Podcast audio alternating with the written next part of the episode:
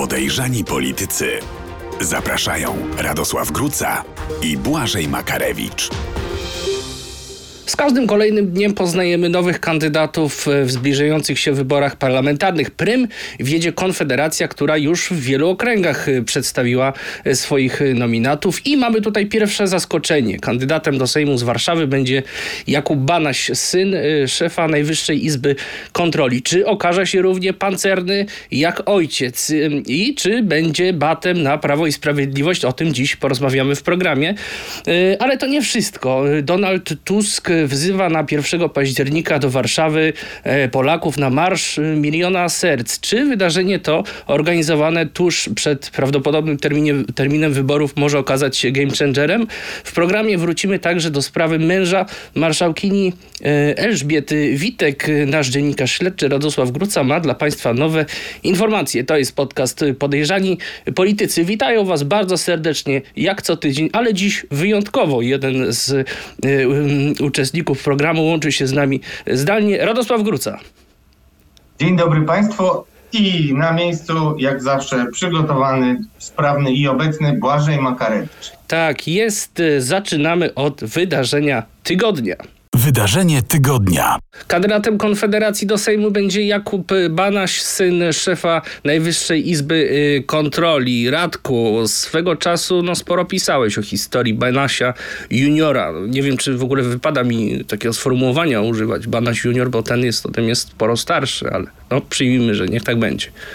Możemy powiedzieć, że e, on funkcjonuje jako junior generalnie w środowisku ludzi związanych z Nikiem i tak często potocznie jest nazywany, ale czasami można odnieść wrażenie i wszyscy z moich informatorów, którzy mają wiedzę, wskazują na to, że junior tak naprawdę jest ważniejszy niż senior, przynajmniej jeśli chodzi o siłę sprawczą, to znaczy Marian Banaś, były szef KAS-u, były wiceminister i minister finansów, jak wiadomo jest skonfliktowany z PiSem i pozostaje pod mocną presją po tym, jak TVN i Bertolt Kittel swoim e, reportażu ujawnili, że nie do końca wszystko mu się spina w oświadczeniach majątkowych i jeszcze dodatkowo budynek, e, którego był właścicielem, stał się miejscem e, hotelu na godziny, hotelem na godziny. Tam różne uciechy można było po parę godzin pozamawiać, co nie najlepiej świadczy mm, o polityku o takiej mocno narodowo-chrześcijańskiej tożsamości, jakim jest Marian Banaś. No i od tego się zaczęło i od tego zaczęła się wielka wojna mm, prezesa Niku Mariana Banasia z PiSem. I mogę powiedzieć pierwszy raz historię, którą usłyszałem od y, osoby, która była w Sejmie świadkiem tego, jak namawiano Mariana Banasia na mm, rezygnację z funkcji, bo były takie próby żeby jednak odszedł dla dobra Polski, no ale e, w końcu spełzły na niczym. A dlaczego spełzły na niczym? No otóż przez przypadek ktoś z moich informatorów e, zobaczył, jak Marian Banaś e, szykował się do tego, żeby złożyć już podpis pod swoją rezygnacją. I nagle coś w niego uderzyło i no, cały roztrzęsiony stwierdził, że nie może tego robić, bo nie może zostawić syna. I nie wiem, Błażeju, czy pamiętasz y, nasze rozmowy y, z poprzednich odcinków, ale to, co ja mówiłem odnośnie PiSu jako o jednej, jednym z najgorszych zjawisk, jakie się pojawiły mm, od czasu zdobycia władzy przez Zjednoczoną Prawicę w polityce i, i, i mediach, no to to jest gra rodziną. I myślę, że ciągle nie zdajemy sobie sprawy, jak silny to czynnik jest, y, kiedy ktoś w związku z walką z daną osobą decyduje się na uderzanie w osoby z jego bliskiej rodziny. No jak usłyszałem ostatnio, przecież nawet mafia tak nie robi. To jest rzecz święta. I mm, mimo, że sam Jakub Banaś nie jest moim zdaniem i nawet nie pretendował do bycia postacią krystaliczną, dzisiaj może mówić o sobie, że polityka wjechała mu w życie o godzinie 6 rano i on po prostu musi się zaangażować. Natomiast polityczne konsekwencje mm, takiego aliansu, czy też e, takiego wejścia e, Jakuba Banasia do e, Konfederacji jako kandydat na posła są bardzo poważne. No to ja za chwileczkę o to zapytam, ale to chcesz mi powiedzieć, że mm, Jakub, to, to, to z, tych, z tej dwójki Banasiów, to Jakub jest tym pancernym? Nie, może to jest tak, e, trochę nie, nie parafrazując może tych takich memicznych ujęć e, Jarosława Kaczyńskiego i mm, Mateusza Morawieckiego, ale gdybyśmy mieli mm, patrzeć na to, kto tam jest mózgiem i takim no, głównym procesorem, no to według moich źródeł jednak w niku tym procesorem e, w tej dwójce jest Jakub Banaś. I to jest w ogóle mm, trudna sytuacja do opisu, ponieważ relacja Mariana Banasia jako ojca e, z synem Jakubem Banasiem jest wyjątkowo skomplikowana e, i też e, nie chciałbym dotykać e, prywatności tej rodziny, ale no, Marian Banaś ewidentnie czuje się odpowiedzialny za swojego syna szczególnie i myślę, że on sam może być przekonany, że uderza się w jego syna mm, tylko i wyłącznie ze względów politycznych, tymczasem w kategoriach prawnokarnych no, Jakub Banaś y, no,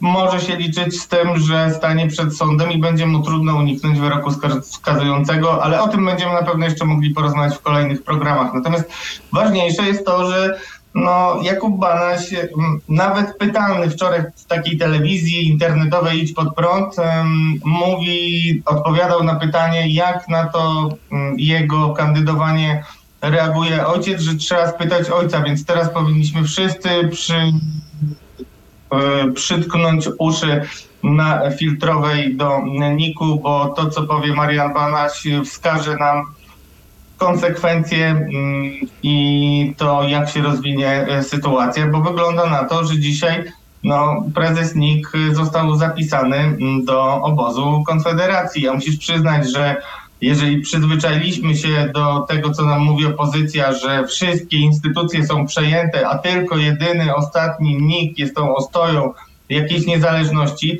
to jeżeli ta niezależność dzisiaj e, zabarwia się na granatowo-brunatno, jakkolwiek tam to by oceniać, ale generalnie przybiera szaty Konfederacji, to to jest bardzo poważny game changer i uważam, że to jest wydarzenie tygodnia. Znaczy mnie ta sympatia Banasia z Konfederacją akurat niespecjalnie widzi, niespecjalnie dziwi, e, bo nie wiem czy pamiętasz, ale kiedy trwała ta ofensywa przeciwko niemu w Sejmie, to był taki jeden polityk opozycji z Konfederacji, który bardzo mocno go bronił. Pamiętasz kto to był?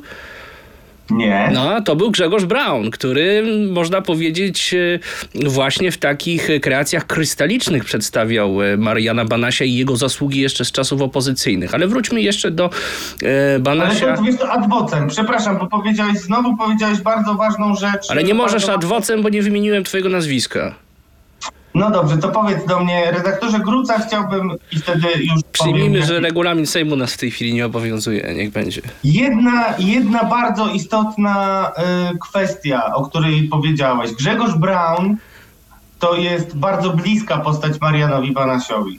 I to nie jest tak, że to jest przypadkowa wypowiedź. I to, co właśnie zaprezentowałeś, jest esencją e, polityki, której trochę mi brakuje, jeśli chodzi o komentujących.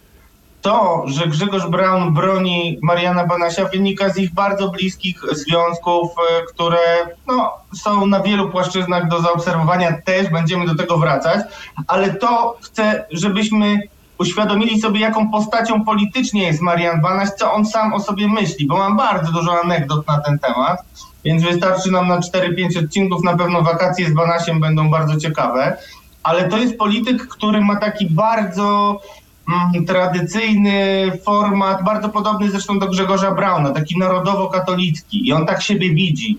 My o tym e, nieczęsto mamy okazję się dowiedzieć, bo Marian Banaś generalnie... Ale jest też jak- propaństwowcem, tak? I w swojej ale, służbie. a, ale, a lewak nie może być propaństwowcem, albo nie wiem, centrysta, liberał, każdy może być propaństwowcem, ale to jednak ma pewne, mm, pewne konsekwencje. I tutaj Grzegorz Braun jest y, po pierwsze blisko bardzo z Banasiem i dużo się mówiło o tym, że politycy Konfederacji pozostają w kontakcie z Marianem Banasiem, ale także no, y, z Marianem Banasiem kontaktowali się za pośrednictwem Jakuba Banasia tacy politycy jak y, Sławomir Mencen, który, jak mówiliśmy, jest bardzo blisko Przemysława Wiplera.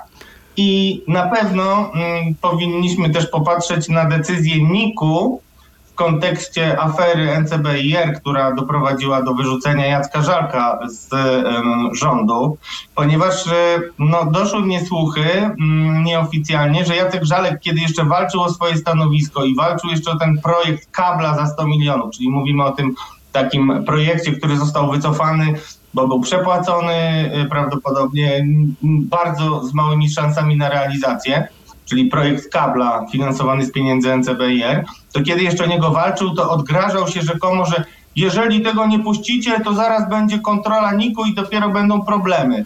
E, I oczywiście w normalnym państwie moglibyśmy już tutaj wszczynać jakieś postępowanie, mm, dochodzenie prokuratorskie, czy to nie jest powoływanie się na wpływy, ale fakt faktem, że NIK w sprawie mm, NCBIR zaczął odgrywać y, jedną z bardziej istotnych ról i NIK jako taki też generalnie w polityce e, będzie na ostatniej prostej kampanii mm, grał bardzo poważną rolę. I co ciekawe, a wiesz do czego zmierzam, mój drogi, Mało kto wie, że Marian Banaś ma bardzo wielu przyjaciół wśród e, wysoko postawionych hierarchów Kościoła katolickiego, o czym e, mówi się bardzo dużo na korytarzach NIK-u, a na przykład też e, mówi się dużo o kluczu doboru osób z tak zwanego kolegium NIK-u, gdzie też takie no, prokościelne różne układy mają znaczenie. Więc to jest e, ten format i ta e, strona politycznego sporu, która może na wejściu Jakuba Banasia i wciągnięciu na plecach Mariana Banasia skorzystać. Jakub Banaś startuje do Sejmu z drugiego miejsca w Warszawie. No przy tych notowaniach można powiedzieć, że to jest mandat prawie pewny e, na jesieni. Czy to może oznaczać, że kontrolę nad e, Najwyższą Izbą Kontroli e, przejmuje w tej chwili Sławomir Mencen? Hmm.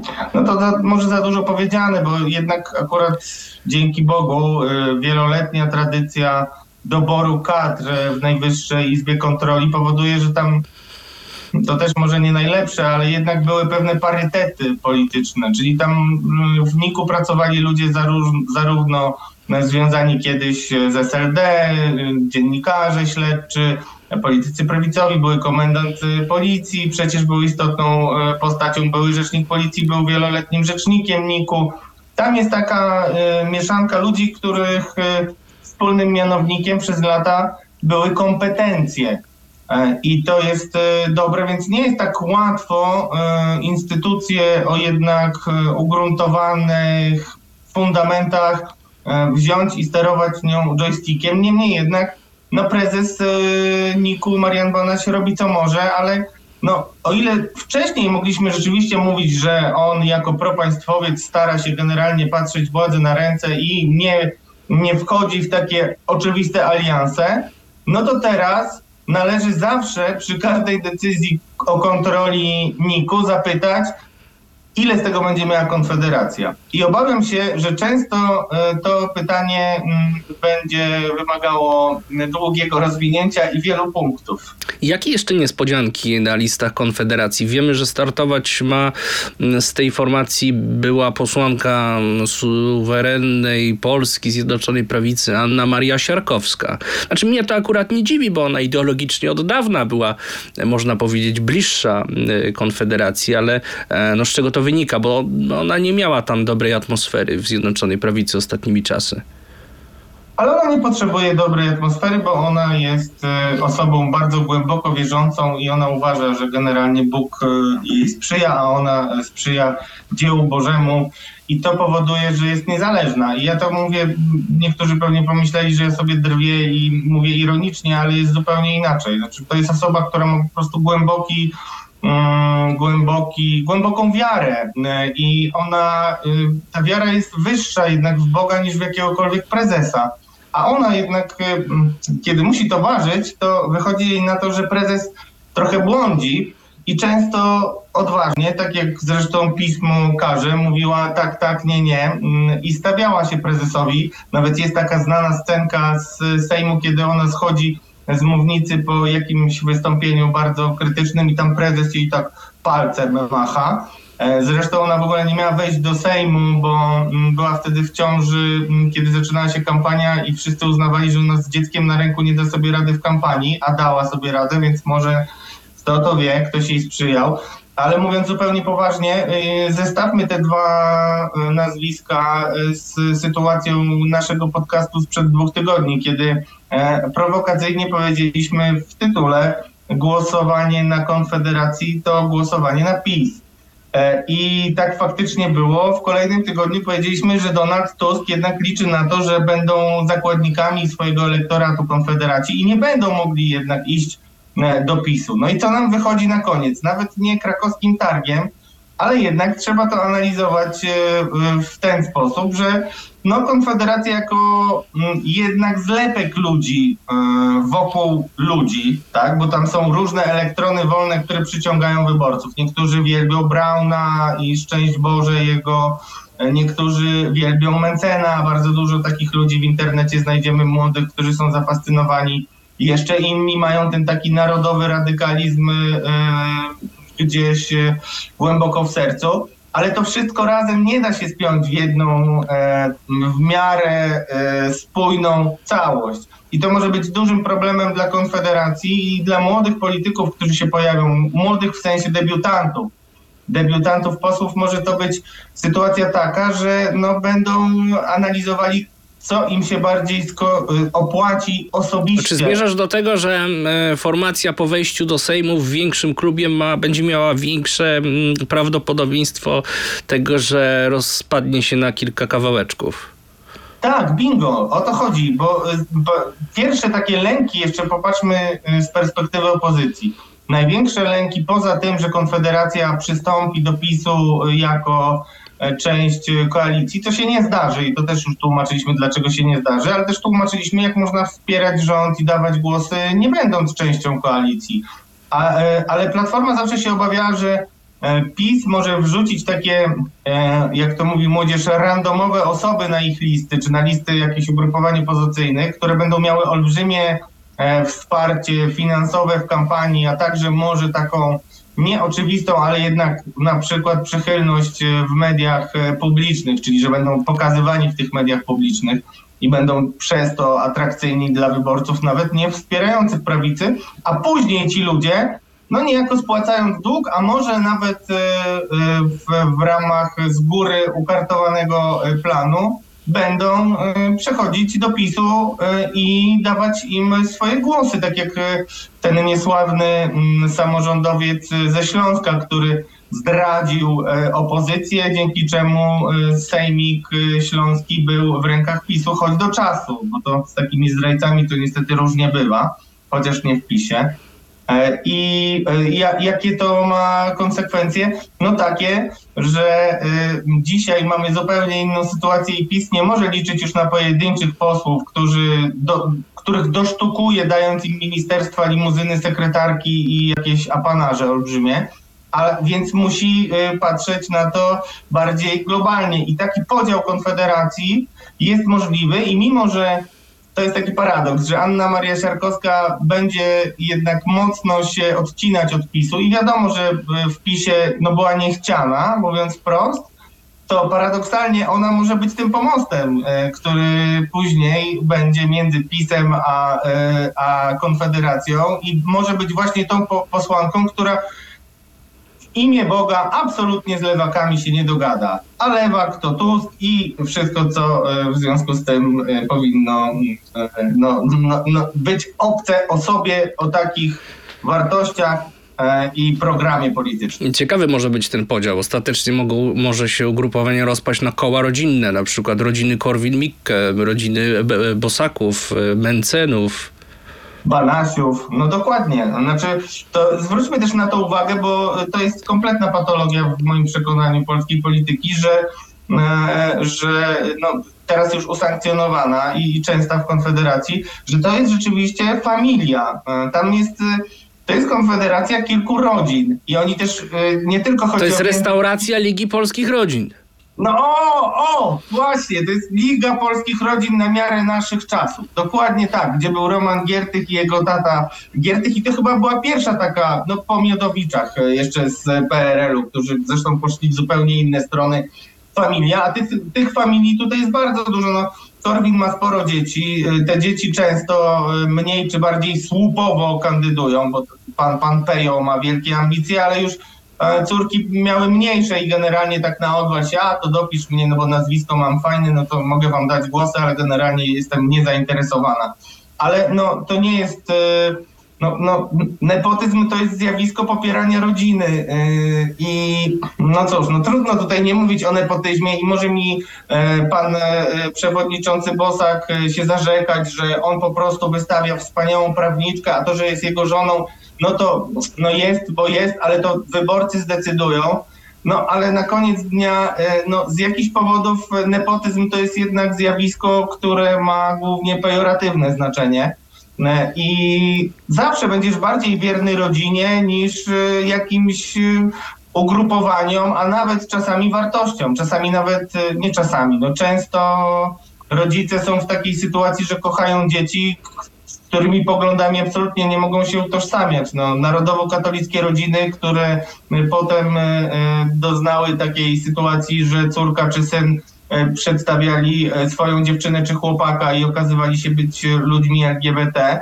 Potem byli bardzo często osobami, które informowały mnie w tematach kościelnych, bo czuły, że ich rodziny są prześladowane przez ten polski kościół, rozumiesz? Czyli jakby y, lojalność wobec rodziny zawsze jest y, najwyższa i to powoduje utrudnienie w realizacji polityki jako e, no, wyboru osób, które reprezentują pewne grupy wyborców. Zawsze przede wszystkim bliższa koszula ciału i bliższy syn czy córka niż nawet najbardziej górnolotne i istotne ideały. No koniec końców można przewrotnie powiedzieć, że ta układanka polityczna jest no, jakimś tam sukcesem polityki prorodzinnej Zjednoczonej Prawicy. Kończymy ten wątek. Zapraszamy Państwa na kontrowersję tygodnia. Kontrowersja tygodnia. Polską wstrząsnęła historia pani e, Joanny z Krakowa. Policja odpiera e, wszystkie zarzuty, a komendant e, główny Jarosław Szymczyk broni swoich ludzi. W reakcji na tę historię Donald Tusk wzywa na Marsz Miliona Serc, który ma się odbyć 1 października, no czyli na niekrótko przed planowanym terminem wyborów. Zacznijmy może od sprawy pani Joanny tak krótko. Czy te wyjaśnienia komendanta Szymczyka są dla ciebie ciebie e, wiarygodne. Ja się domyślam oczywiście odpowiedzi, ale może tutaj nas zaskoczyć jakimś, jakąś wyjątkową refleksją. Ale to może powiedzmy sobie, co tam się tak naprawdę wydarzyło i gdzie jest problem, bo ja mam wrażenie, że problem jest bardzo instrumentalnie wykorzystywany niestety przez obie strony, a dramat jest realny i problem jest jeszcze realniejszy. Problemem jest to, że mamy mm, policję, która no, nie ma przywódcy takiego realnego. Znaczy to, co zrobił generalny inspektor Jarosław Szymczyk w grudniu, co ujawniliśmy razem z Mariuszem Gierszewskim na antenie Radio Z i Radio Z.pl, to spowodowało, że on nie ma już żadnego autorytetu. E, a jak się nie ma autorytetu, to trzeba ten autorytet budować takimi dodatkowymi środkami, które no niekoniecznie by były zasadne w służbach państwowych e, i pożądane. Czyli, że generalnie typujemy tych najwierniejszych, y, czy to najwierniejsi są dlatego, że ich sowicie opłacimy, czy damy im awanse i tak dalej, i tak dalej.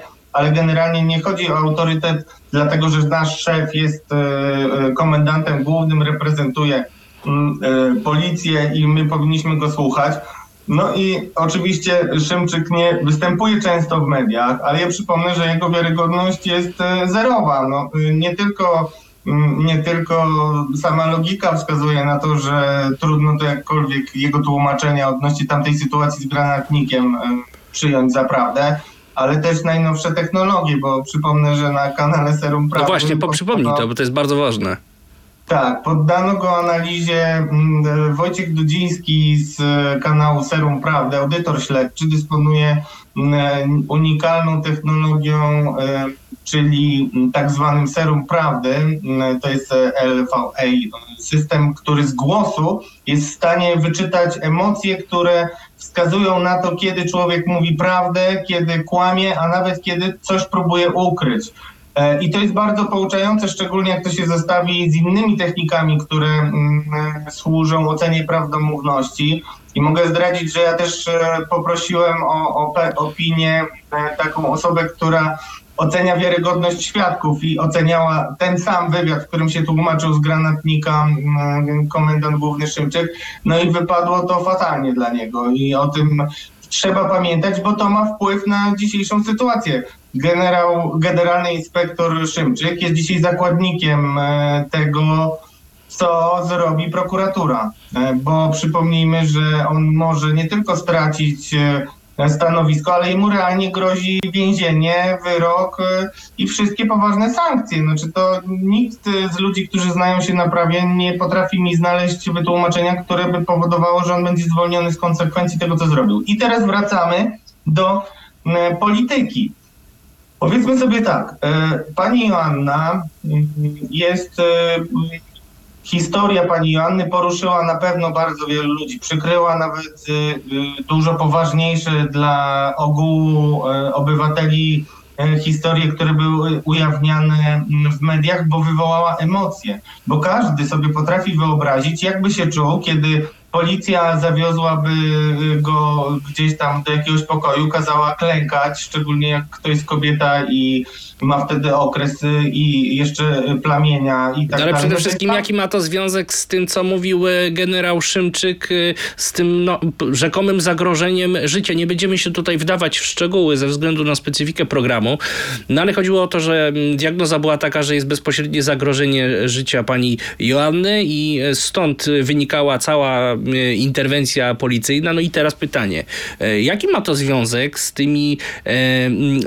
rozkazami klękania, kasłania, rozbierania się? No nie klei się to jedno z drugim.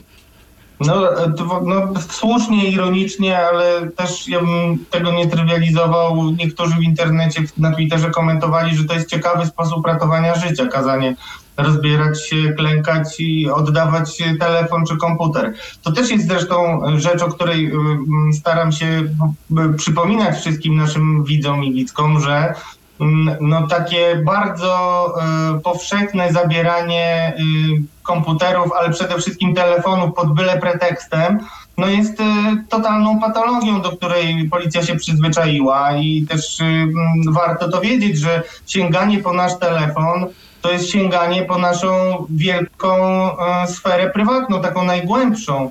E, I to e, też podnosi zresztą pełnomocniczka w, w, w piśmie, w którym zarzuca nieproporcjonalność działań. No ale najważniejsze jest teraz, e, mów, znają Państwo tą historię, każdy może sobie wy, wyrobić opinię, ale ja chcę powiedzieć, jak to politycznie rezonuje, bo z jednej strony oczywiście yy, no, większość ludzi, którzy nie żyją z polityki, ja z którymi zawsze staram się rozmawiać, mówi, że oni po prostu tego nie ogarniają umysłem, co tam się wydarzyło. I to jest, i to jest yy, bardzo zła informacja dla rządzących, no bo nikt nie chce yy, żyć w świecie, w którym takie niespodzianki będzie yy, widział, doświadczał i tak dalej. Każdy chce jakiegoś spokoju, stabilizacji, każdy, większość społeczeństwa powiedzmy, poza ludźmi, którzy są e, generalnie uzależnieni od adrenaliny i sportów ekstremalnych.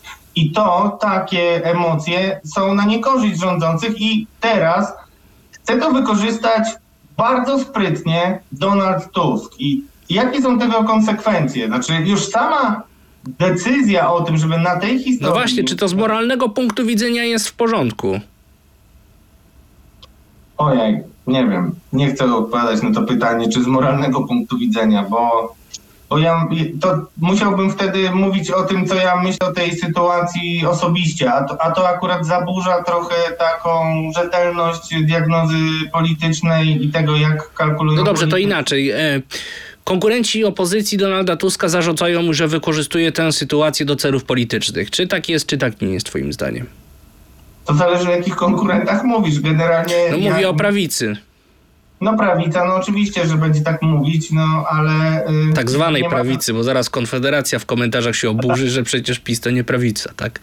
No, Konfederacja jako ugrupowanie, które w 100% było y, popierające y, radykalizację, nas, y, y, znaczy zaostrzenie mm, przepisów y, aborcyjnych, które według Marka Suskiego, uważajcie, jeśli tego jeszcze nie słyszeliście, my mamy bardzo liberalne. No ale okej, to już takie nazywanie czarnego białym po prostu mamy. do Bardzo czynienia. liberalne i Marek Suski też ostatnio powiedział, właściwie e, niejako parafrazując Jerzego Urbana, że rząd się sam wyżywi, to znaczy, że on tam pieniędzy z KPO nie potrzebuje, bo jemu starcza tam od pierwszego do pierwszego. Ale wróćmy do e, sedna sprawy. Chciałbym, żebyśmy o tym powiedzieli jeszcze w stanie gry, ale wracając, y, zobacz, Donald Tusk e, rzeczywiście uczynił marsz 4 czerwca, czyli ten, który już się odbył, game changerem. Ugruntował swoją pozycję lidera. W zasadzie coraz więcej e, takich wyborców, którzy mają chęć głosowania na najsilniejszego, idzie do niego. E, To się odbija na notowaniach całej opozycji, zarówno trzeciej drogi Szymona Hołowni i Polski 2050 z PSL-em, jak i Lewicy. I to on już osiągnął.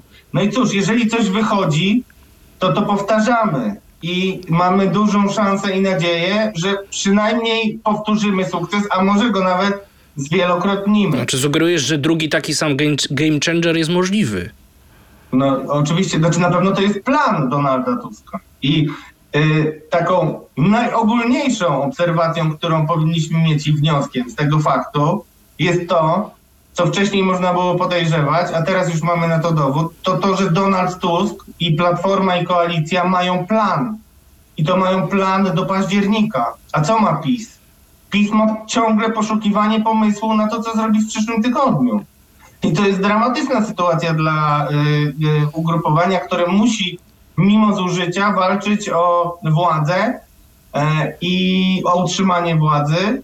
Mm, No i to są fatalne wiadomości dla y, generalnie kondycji ludu pisowskiego. Ale patrząc teraz tak bardziej szczególnie, y, szczegółowo na ten pomysł, nie wiem, rozmawialiśmy o tym przed programem, y, o, tym, o, tym, o tej nazwie, Marsz Miliona Serc.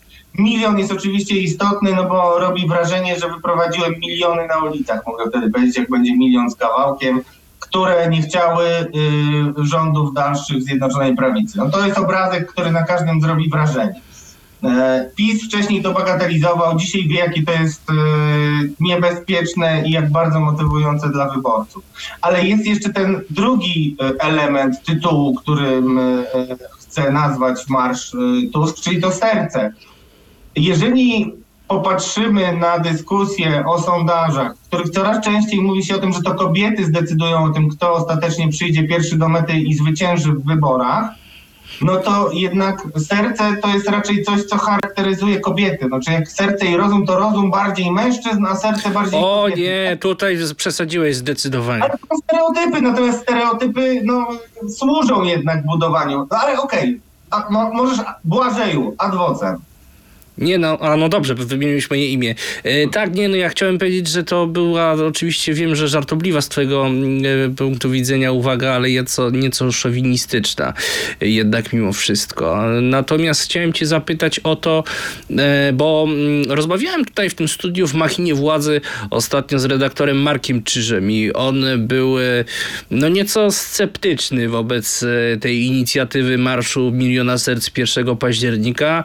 Mm, To znaczy ocenił, że no tego miliona zakładanego, no to to na pewno nie będzie, że raczej tam kilkaset tysięcy osób może, może być powtórka z 4 czerwca, ale miliona raczej nie uda się osiągnąć, no chyba, że Tusk byłby papieżem i to Polakiem jeszcze w dodatku.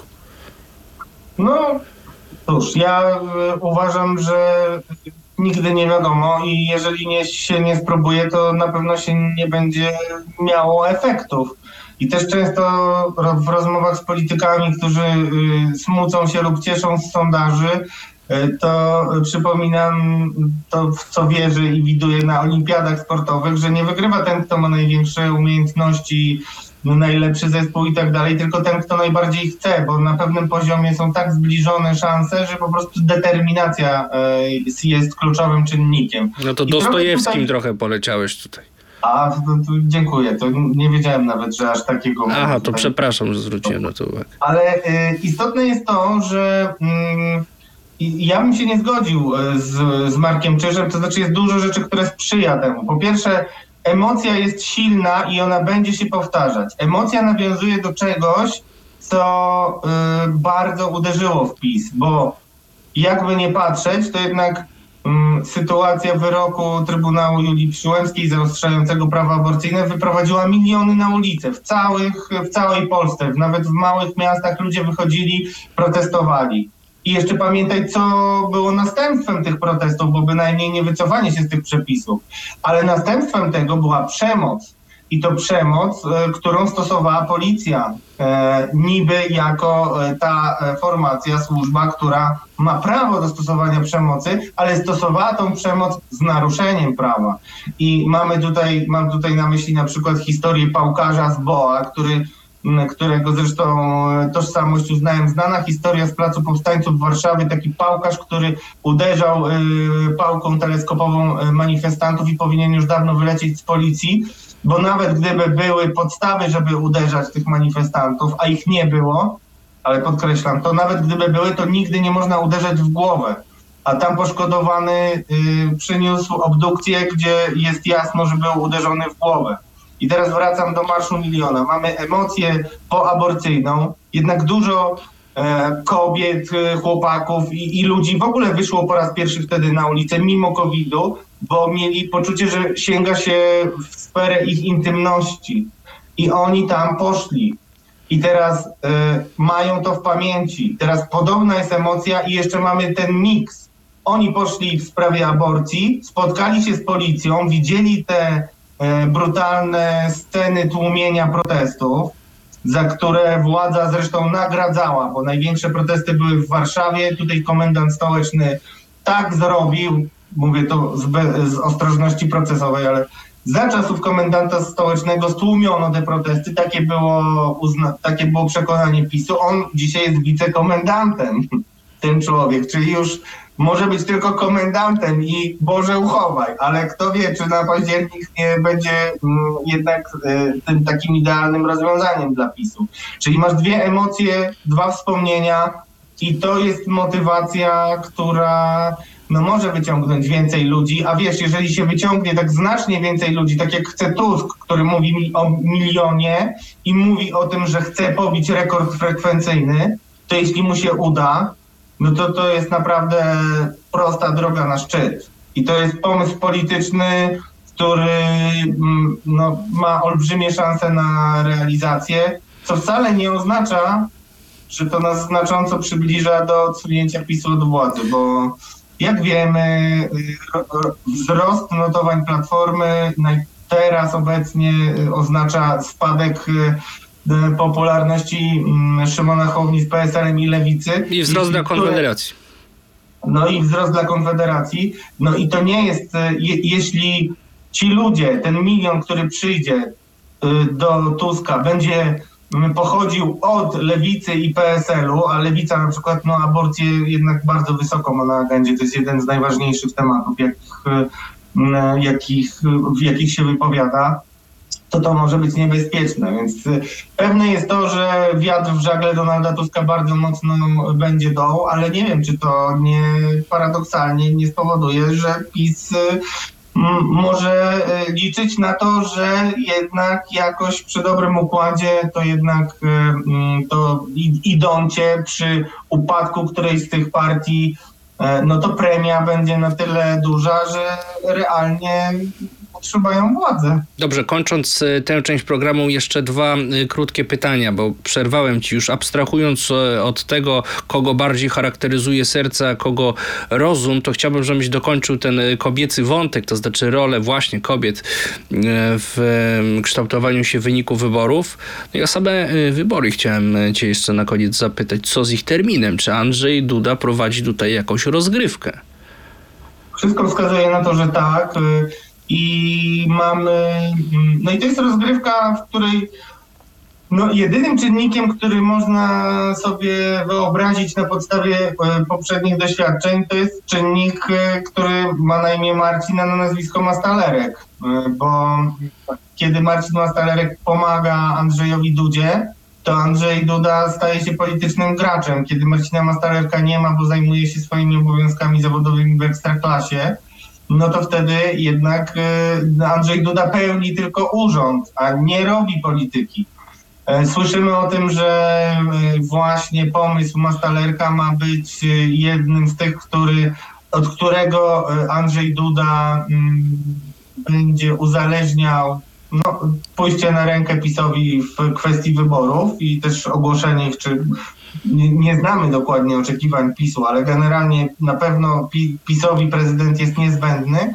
No i była taka historia e, ustawy, która by miała mm, uporządkować pewne kwestie przed prezydencją, mm, do której Polska się zbliża. Ona będzie tam za półtora roku czy za dwa, ale generalnie e, to jest pomysł polityczny, który wymyślił e, Marcin Mastalerek przy okazji tego no, ratowania się po podpisie ustawy o komisji Tuska. Pamiętasz, wtedy prezydent e, wygłosił orędzie. Mało kto to już w ogóle pamięta, ale wygłosił orędzie, gdzie powiedział, że z racji na to, że będziemy za dwa lata mieli e, prezydencję, to musimy się za to wziąć. I to jest pomysł, który nie wiem, czy Marcin Mastalerek po prostu chce udowodnić, że jednak to nie był taki głupi pomysł, jak się wydawało na początku, czy może rzeczywiście e, mają jakieś badania albo pomysły, jak to rozegrać politycznie, ale ewidentnie coś jest na rzeczy. Coś jest na rzeczy i też e, z drugiej strony możemy patrzeć na to, że prezydent jest e, naczelnym dowódcą wojsk e, zbrojnych i zwierzchnikiem, przepraszam, zwierzchnikiem sił zbrojnych. No a mamy nowe sygnały o działaniach grupy Wagnera na Białorusi, co z kolei niestety przypomina nas o tym wariancie atomowym i ewentualnym stanie wyjątkowym. Zresztą, jak rozmawiam, i to nie jest dygresja, ale jak patrzymy na to, co się dzieje na Białorusi, no to muszę powiedzieć, że i chciałbym to bardzo podkreślić, że o ile bardzo dużo z informacji, które dostajemy od rządu, ma tylko polityczny charakter i, mm, i niekoniecznie e, realne zagrożenia są nazywane realnymi zagrożeniami, no to ludzie, którzy znają się na służbach specjalnych, przypominają mi jedno, e, że jeśli szykujesz się do wojny, musisz pamiętać, że nie będzie wyglądać jak ta, w której ostatnio uczestniczyłeś. I grupa Wagnera jako czynnik takiej prywatnej armii wyjętej z, spod prawa, e, niby nie rodzącej odpowiedzialności po stronie państwa konkretnego, to jest bardzo poważne zagrożenie i to są bardzo niebezpieczni ludzie, których ja bym nie bagatelizował. Więc e, no, widać, jak bardzo złożoną sytuację mamy i w jak skomplikowanych, choć ciekawych czasach żyjemy. Dziękuję. Zapraszamy Państwa na ostatnią część programu Stan Gry. Stan gry. Wracamy do głośnej sprawy opisywanej przez naszych dziennikarzy śledczych. Sprawy męża e, marszałkini Elżbiety e, Witek. E, Radosław, masz tutaj jakieś nowe informacje? No, mamy nowe informacje, które podaliśmy, mm, tak bym powiedział, w stylu, w starym, dobrym stylu papu albo y, no, BBC, czyli bez wskazywania, jakie konsekwencje mm, i konkluzje powinny wynikać. Sucha informacja, która jest taka, że bardzo głośna historia męża y, pani marszałkini Elżbiety Witek. E, Sytuacja zmieniła się o tyle, że został przeniesiony z oddziału z OJOM-u tak zwanego, ale tak naprawdę oddziału intensywnej e, terapii i anestezjologii na oddział paliatywny. E, I ludzie, jest, jest mi trochę przykro, jak czytam komentarze takie czasami triumfalne, że zobaczcie, presja ma sens i tak dalej, bo oczywiście cieszę się, że e, nie ma już takiej wątpliwości, że ktoś nie trafi na OJOM, bo jest tam osoba, która ze względów pozamerytorycznych, pozamedycznych za, zajmuje miejsce.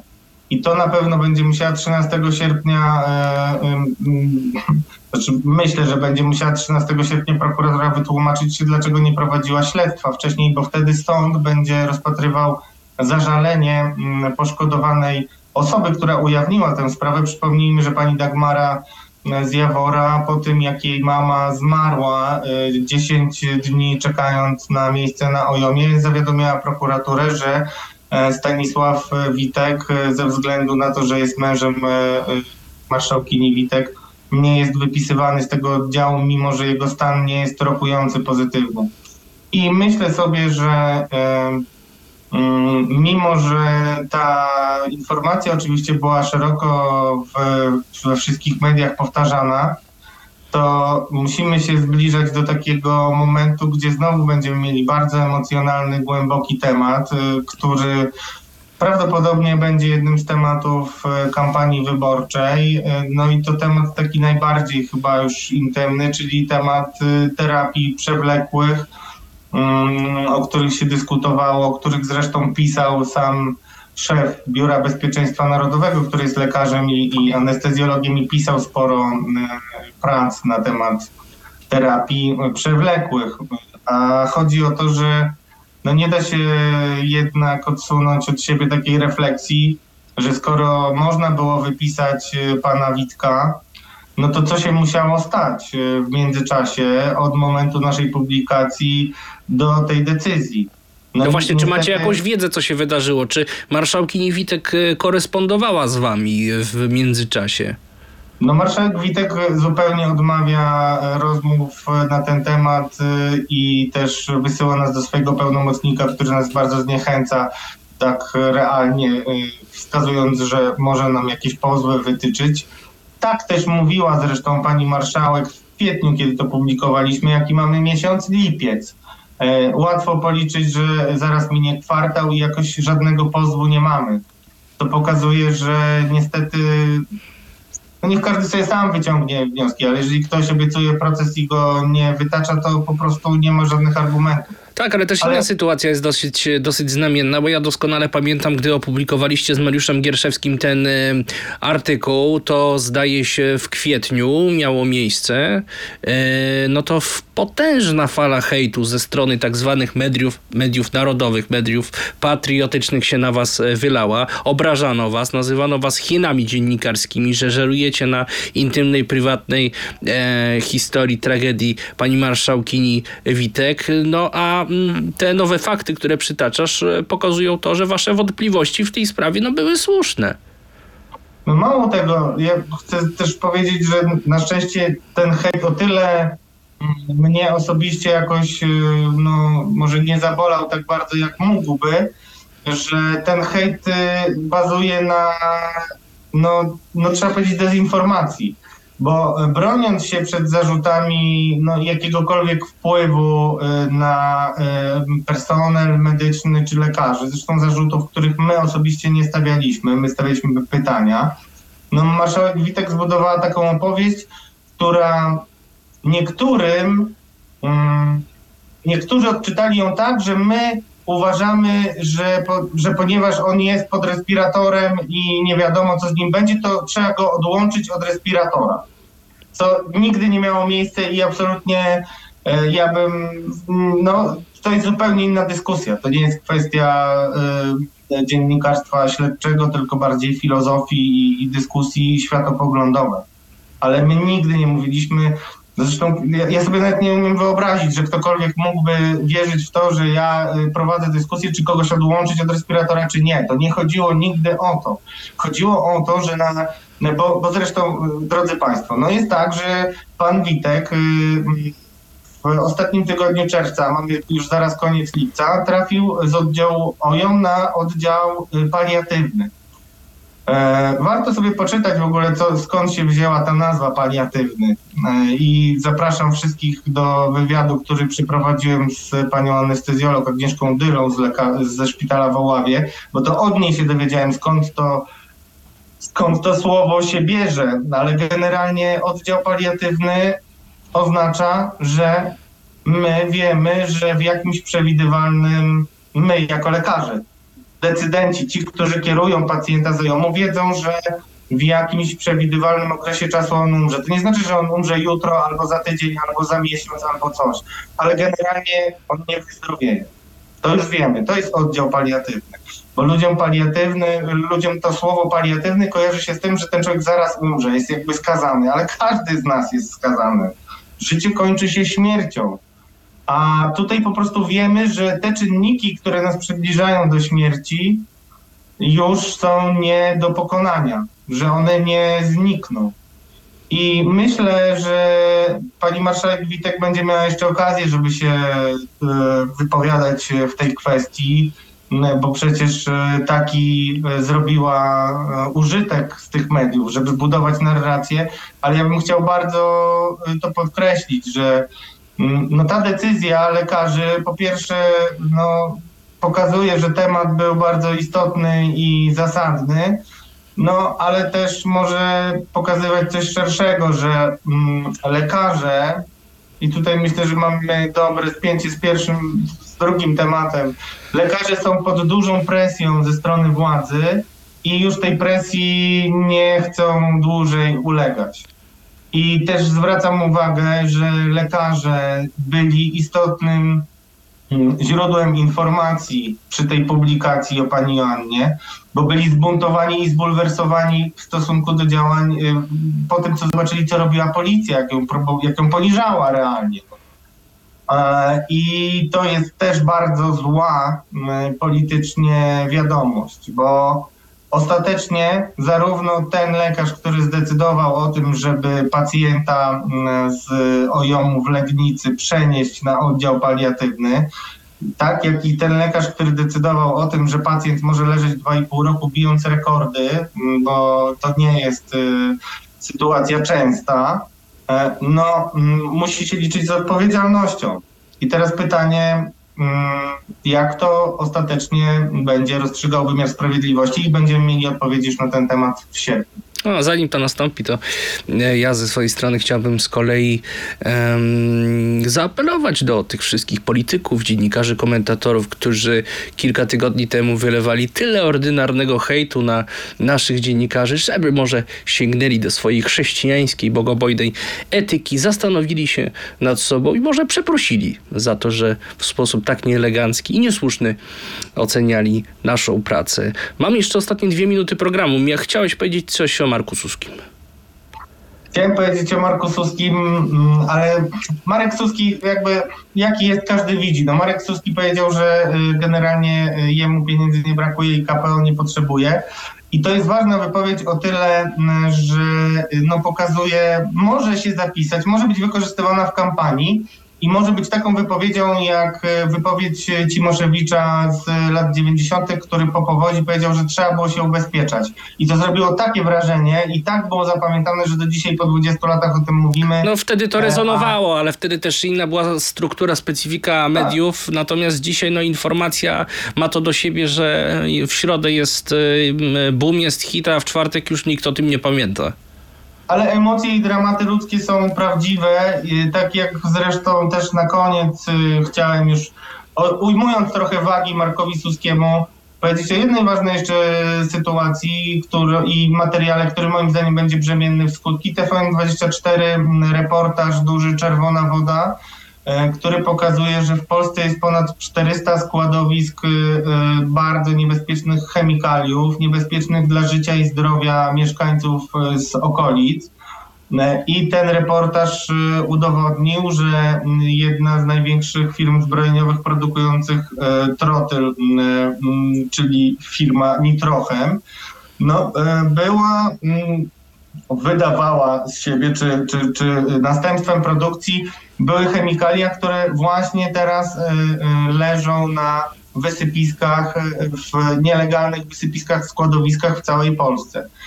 I najgorsze chyba dla władzy jest to, że mm, poza samą firmą, która tutaj ewidentnie będzie musiała się tłumaczyć, no, na, na horyzoncie mamy poważny problem i poważne pytania o to, jak to możliwe, że ta mafia śmieciowa, e, która ma kontakty ze środowiskami, które rzekomo e, PiS zawsze miał przeciwko sobie, no tak sobie bezkarnie poczyna. Dlatego, że drodzy Państwo, już chciałem zaprosić na kolejne odcinki i e, efekty naszej śledczej pracy z Mariuszem Gierszewskim. E, tą czerwoną wodę, czyli ten odpad bardzo toksyczny, który e, jest e, pochodnym przy procesie wytwarzania trotylu, a przypomnę, że jest wojna, więc biznes się kręci dobrze i mocno. No tą czerwoną wodę znaleźliśmy też w jednym z zakładów pod Warszawą, który no, mm, został zasypany tymi chemikaliami, tą czerwoną wodą przez osobę, e, która już kiedyś e, na naszej antenie była antybohaterem jednej historii i osobę związaną mocno z takimi aferami jak e, Amber Gold, afera Skok Wołomin, kiedyś afera paliwowa jeszcze w czasach SLD, no i przede wszystkim wojskowymi służbami informacyjnymi. I prowadzimy teraz z Mariuszem Gierszewskim śledztwo. Pokażemy Państwu w najbliższych dniach e, efekty, no przede wszystkim odkrycia w tym zakładzie, e, gdzie pod Warszawą mamy masę e, baniaków. Jeden już osobiście widziałem, pęcznieje, więc to wygląda na jakieś procesy, które mogą się nawet skończyć wybuchem. No więc mówię już dziś, że mamy mafię śmiecio- śmieciową, którą ujawnia e, TVN24, wskazując na to, że trudno wskazać osoby, które tym sterują. No to my mamy kolejny puzzle do tej układanki i mamy taką osobę i będziemy wkrótce ujawniać jej tożsamość. Natomiast no, w wielu miejscach, gdzie nawet e, sobie tego nie wyobrażacie, mogą być e, takie toksyczne substancje i odpowiedzialnością władzy jest to, żeby uchronić nas przed e, dramatem, który może się z tym wiązać dla życia i zdrowia ludzi. Z ogromnym zainteresowaniem, przecinającym się z niepokojem czekamy na e, Wasze ustalenia w tej sprawie. E, A ja tymczasem chciałbym zachęcić Państwa do subskrybowania kanału Radia Z na YouTube, do łapek w górę i burzliwego komentowania naszej dzisiejszej dyskusji i kolejnych dyskusji, z którymi przyjdziemy do Was w przyszłości. Był to podcast Podejrzani Politycy i byli z Wami Radosław Błażej Guca. Makarewicz? No właśnie. Błażej Makarewicz przede wszystkim był, a ja się dołączyłem. i zdalnie Radosław Gruca. Dziękujemy, że byliście z nami. Do zobaczenia w kolejnym odcinku.